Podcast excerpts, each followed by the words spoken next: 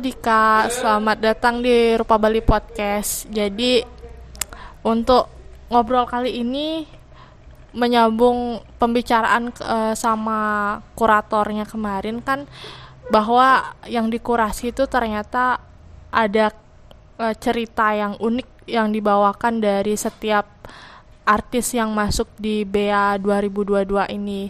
Salah satunya Dika yang menghadirkan karya Prasi di era hari ini gitu. Pastinya ada suatu cerita apa sih di balik uh, kekaryaan Dika yang dihadirkan di Sika Galeri hari ini. Hmm, ya, terima kasih ke Pena. Uh, aku kebetulan Dika pertama uh, yang ikut serta di pameran Bali Emerging Artist 2022 membawa tiga buah prasi yang di mana prasi tersebut mengangkat sorohku, soroh berbali e, dalam karyaan tersebut. Tentunya aku melakukan sebuah riset terlebih dahulu tentang sorohku berbali dan aku display di atas sebuah peti yang terkunci. Maksudnya itu adalah dalam risetku yang masih minimnya literatur dan juga narasumber masih banyak misteri-misteri yang perlu aku ungkap di sana gitu. Garis besarnya sih seperti itu yang ingin aku sampaikan di karya klasiku itu sih. Jadi uh, misteri itu diungkapkan bentuknya dari peti itu ya. Jadi ya, sebagai analogi aja sih Oke oke. Okay, okay. Jadi kalau prasi yang di gambarkan itu selain apa namanya tadi untuk soroh gitu. Ya, soroh. Uh, jadi ingin dibawa ke mana sih sorohnya tuh membicarakan hal apa gitu? Uh, sebenarnya mencari silsilahnya sih, mencari definisi perbali itu apa sih sebenarnya? Yang sebelumnya aku belum tahu. Sebenarnya karya ini uh, awalnya ada dalam studiku di Uniksa di mm -hmm. uh, karya TA sebenarnya, studi khusus kebetulan aku uh, ingin tahu perbali itu apa silsilahnya ada di desa Wangi Gede penebal itu dari mana hmm. itu sih yang ingin aku cari sebenarnya gara-gara aku pribadi belum dap, belum ketemu yeah. Iya. uh, belum ketemu jalannya jadi aku aku pakai peti itu sebagai analogi aja bahwa ini belum terungkap sepenuhnya gitu. Oh, berarti itu sebenarnya silsilah uh, jati diri atau keluarga gitu ya? Yes, semacam klan mungkin. Oh, gitu. Oke. Okay. Kalau di karyanya Dika itu kan dalam bentuk peti yang terkunci. Hmm. Kalau boleh tahu itu dalamnya ada isinya nggak sih? Nggak ada sih. Maka dari itu dikunci kan uh, misteri uh, analoginya aku belum tahu tuh apa di dalamnya kayak itu intinya sih masih misteri ya dalamnya bukan fungsional sepertinya itu melainkan uh, lebih konseptual aja sebenarnya. Hmm. apa sih yang pengen dicapai setelah Dika tahu misteri yang ada di situ gitu? Kenapa sih mencari mencari tahu tentang soroh itu? Kenapa tertarik mencari tentang itu sih? Hmm.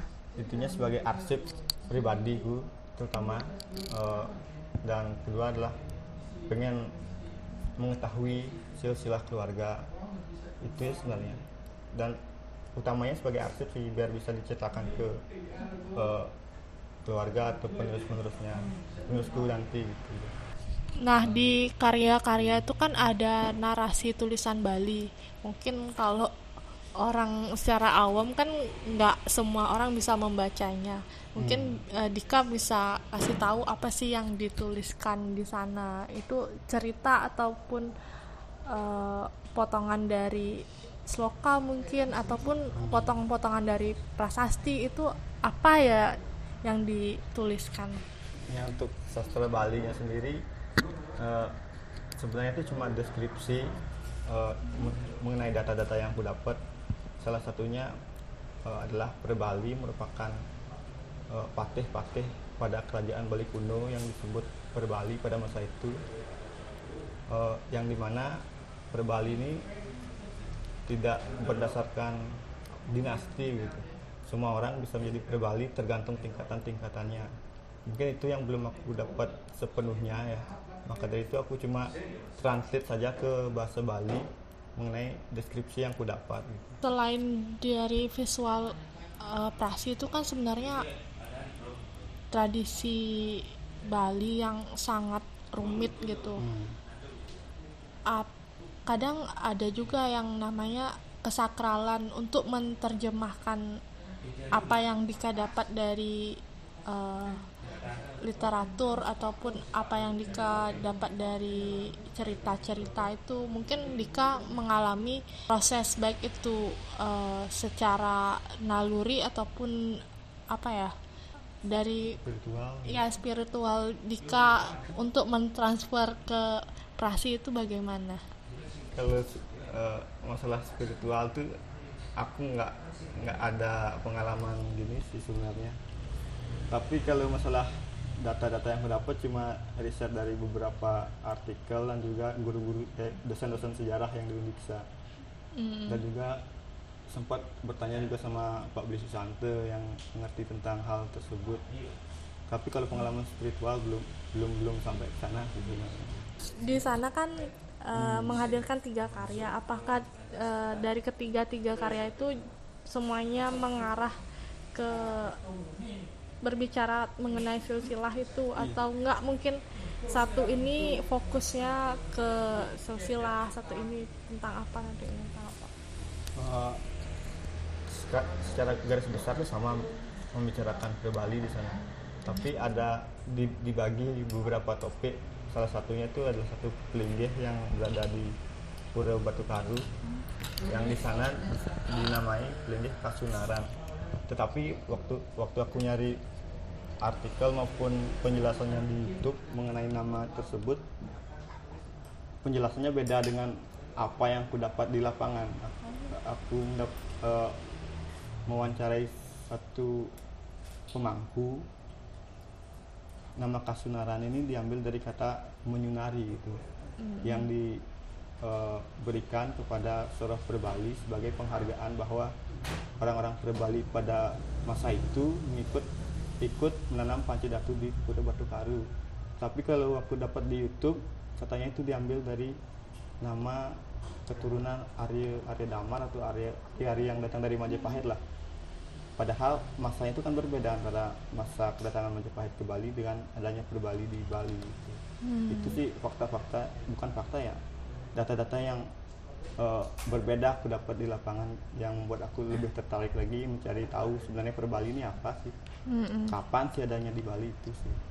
Ya ya jadi kalau setelah dapat data yang mungkin pada akhirnya eh, si A atau si B itu nggak sinkron dari Dika sendiri bagaimana caranya meyakinkan bahwa yang benarnya itu bagaimana? Soalnya kan akan Dika jadikan sebuah karya agar karya itu memang eh, menyatakan sesuatu yang sebenarnya gitulah. untuk eh, menyiasati itu sih aku mencari lebih banyak lagi narasumber. Terus aku me- mendapatkan data-data yang lebih condong ke mana nih arahnya gitu kebetulan yang aku dap- dapat tuh lebih ke di luar area-area itu sebenarnya. Oh, berarti kaitannya sama Hari mungkin itu iya ada. iya iya. Sih bacanya? pre Pre Bali. ya Jadi itu leluhur. Ya luhur pada zaman kerajaan Bali kuno. Bali kuno. Oh, berarti itu tahun berapa kira-kira ya? untuk tahunnya sih- untuk tahunnya jujur aku lupa tapi adanya Perbali itu sebelum datangnya Majapahit ke Bali Oh, jadi udah jauh sebelum Hmm. Majapahit ya? dan statusnya kalah itu pada masa itu Oh, dan digantikan dengan eh, Arya-Arya yang datang dari Majapahit ah, iya, iya, iya. Pengetahuan baru. posisinya du- di mana sih Perbali itu kan ya mi- memang di Bali mungkin kayak punya suatu kerajaan daerahnya di Buleleng kah di Denpasar kah atau di bagian Bali sebelah Nah, mana? ya itu juga yang belum aku dapat. Sebenarnya Perbali ini kon- konteks besarnya Perbali ini disebut patih-patih di Bali atau memiliki kerajaan sendiri gitu. Aku juga belum tahu. Eh, masalahnya juga di Wahyu Gede sendiri aku nggak ada eh, sumber yang mengatakan bahwa di sana juga ada kerajaan atau bagaimana. Itu sih yang menjadi pertanyaan sampai sekarang yang ada di otakku Uh, jadi selama kak mencari informasi men- mengenai Perbali ini uh, hal-hal apa aja yang bisa sudah Dika pasti pastikan selain Perbali memang ada di Bali ataupun tahunnya memang udah apa ada mungkin peninggalannya ada hal-hal apa yang ditinggalkan dari uh, kerajaan Perbali ini. Perbali itu uh, bukan kerajaan sebenarnya Oh iya, cuma oke. sebutan ah, ah. patih-patih pada masa kerajaan Bali kuno aja Oh, oke.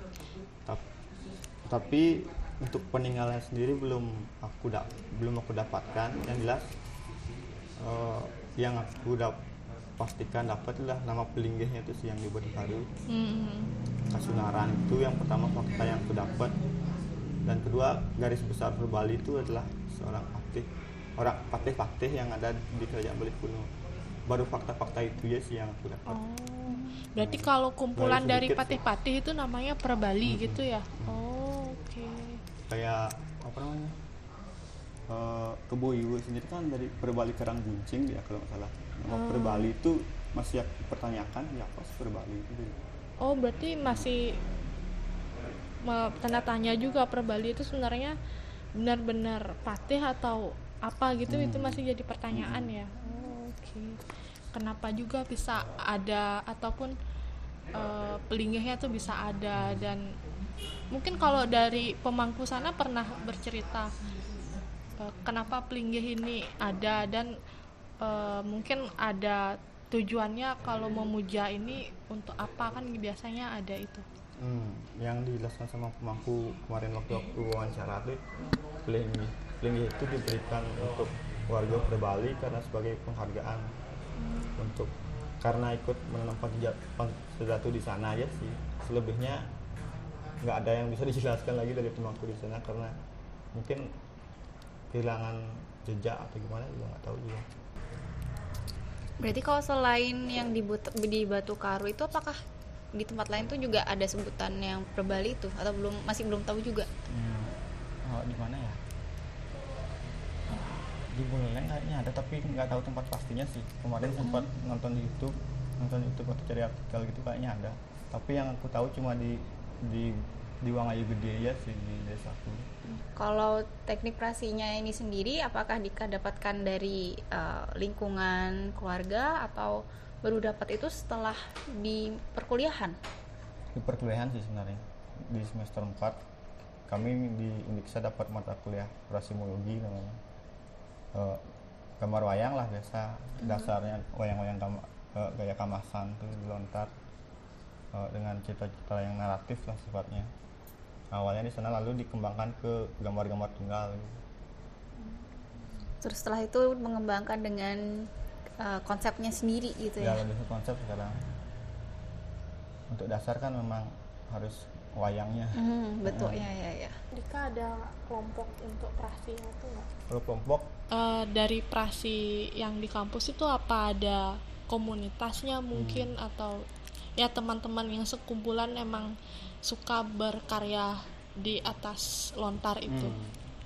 Kalau kelompok operasi di Undiksa ada namanya eh, operasi terbentuk 2018 terdiri dari eh, mahasiswa dan juga alumni dari Undiksa. Nama operasi itu sebenarnya di- diambil dari kata operasi operasi tajuk per- eh, pameran pertamanya operasi yang pertama digagas oleh Bapak Wayan Sudiarte dosen kami. Hmm. operasi itu opera- operasi itu sebenarnya juga dimaksudkan sebagai membedah ya. Di dalam dunia medis itu kan operasi itu membedah. Sejauh mana sih operasi ini dapat dibedah dari, dari segi konsepnya maupun visual dan media-media yang digunakan? Oh nah, itu. iya iya. Jadi cukup beragam ya. Berarti Hmm. Kalau di Bali itu masih bisa ditemukan karya-karya prasi itu salah satunya di kelompok operasi ini Hmm.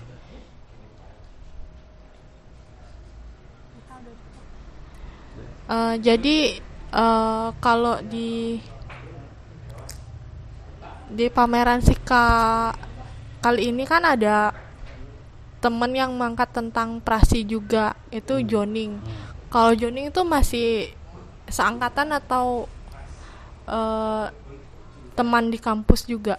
Kalau Joning angkatan 2016, tapi udah sering ini sih udah sering eh, interaksi Mhm. sama-sama.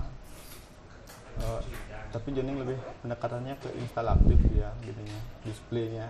Oh. Tapi masih menggunakan tal yang ditoreh juga digambar juga kok di sana. Oh iya, oke. Berarti eh, perjalanan Dika dan Joning itu pernah ketemu di dalam kom- apa komunitas operasi itu bagaimana relasinya? Untuk relasinya sih baik, sering sharing juga di di rumah dosen Pak Wayan namanya Karang Siluman. Mm-mm. Sering eh, bagi-bagi konsep sama teknik-teknik juga di sana. Oh, jadi gitu. Mungkin eh, kalau Dika ngobrolin eh, tentang joning itu kan karena joning s- eh, sempat kami mintain untuk eh, bareng ngobrol karena berhalangan lagi di Jakarta kan. Eh, siapa tahu kalau Dika sebagai temennya tahu nih joning tuh buat tentang apa aja sih gitu. Karena kalau dari visual kan eh, kita ngelihatnya nggak prasi yang benar kotak aja gitu. Jadi apa sih yang menjadi uniknya dari joning? Mungkin apa aja yang dia eksplorasi sesuai pengetahuan Dika mungkin. Kalau aku lihat karyanya Joning sih lebih eh, eksploratif dari segi eh, visual keseluruhan ya. Dari display eh, Joning sudah berani menerapkan tatahan di sana, tapi nggak ada di Sika sih karyanya. Terus eh, menggabungkan dengan instalasi yang interaktif yang kemarin yang apa judulnya mempeliseran tapi secara konsep aku nggak tahu dalam sih tentang itu. Karena Joning untuk konsep dia nggak terlalu nekanin ke konsep tapi lebih ke visual keseluruhannya dia. Jadi mau pelisaran itu se- sebenarnya permainan Bali ya? bukan sih aku juga baru tahu judul judulnya tuh baru Hamin Sabtu submit. Kita Ah. diskusi apa nih kak judulnya?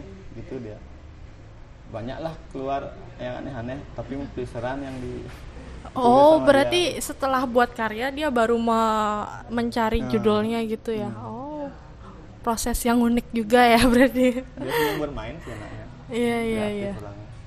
Oke. Eh, oke, terima kasih Dika Eh, udah ngobrol-ngobrol tentang karyanya yang ada di Sika dan juga udah mewakili Joning di sini. Terima kasih eh, berbagi cerita bersama kami.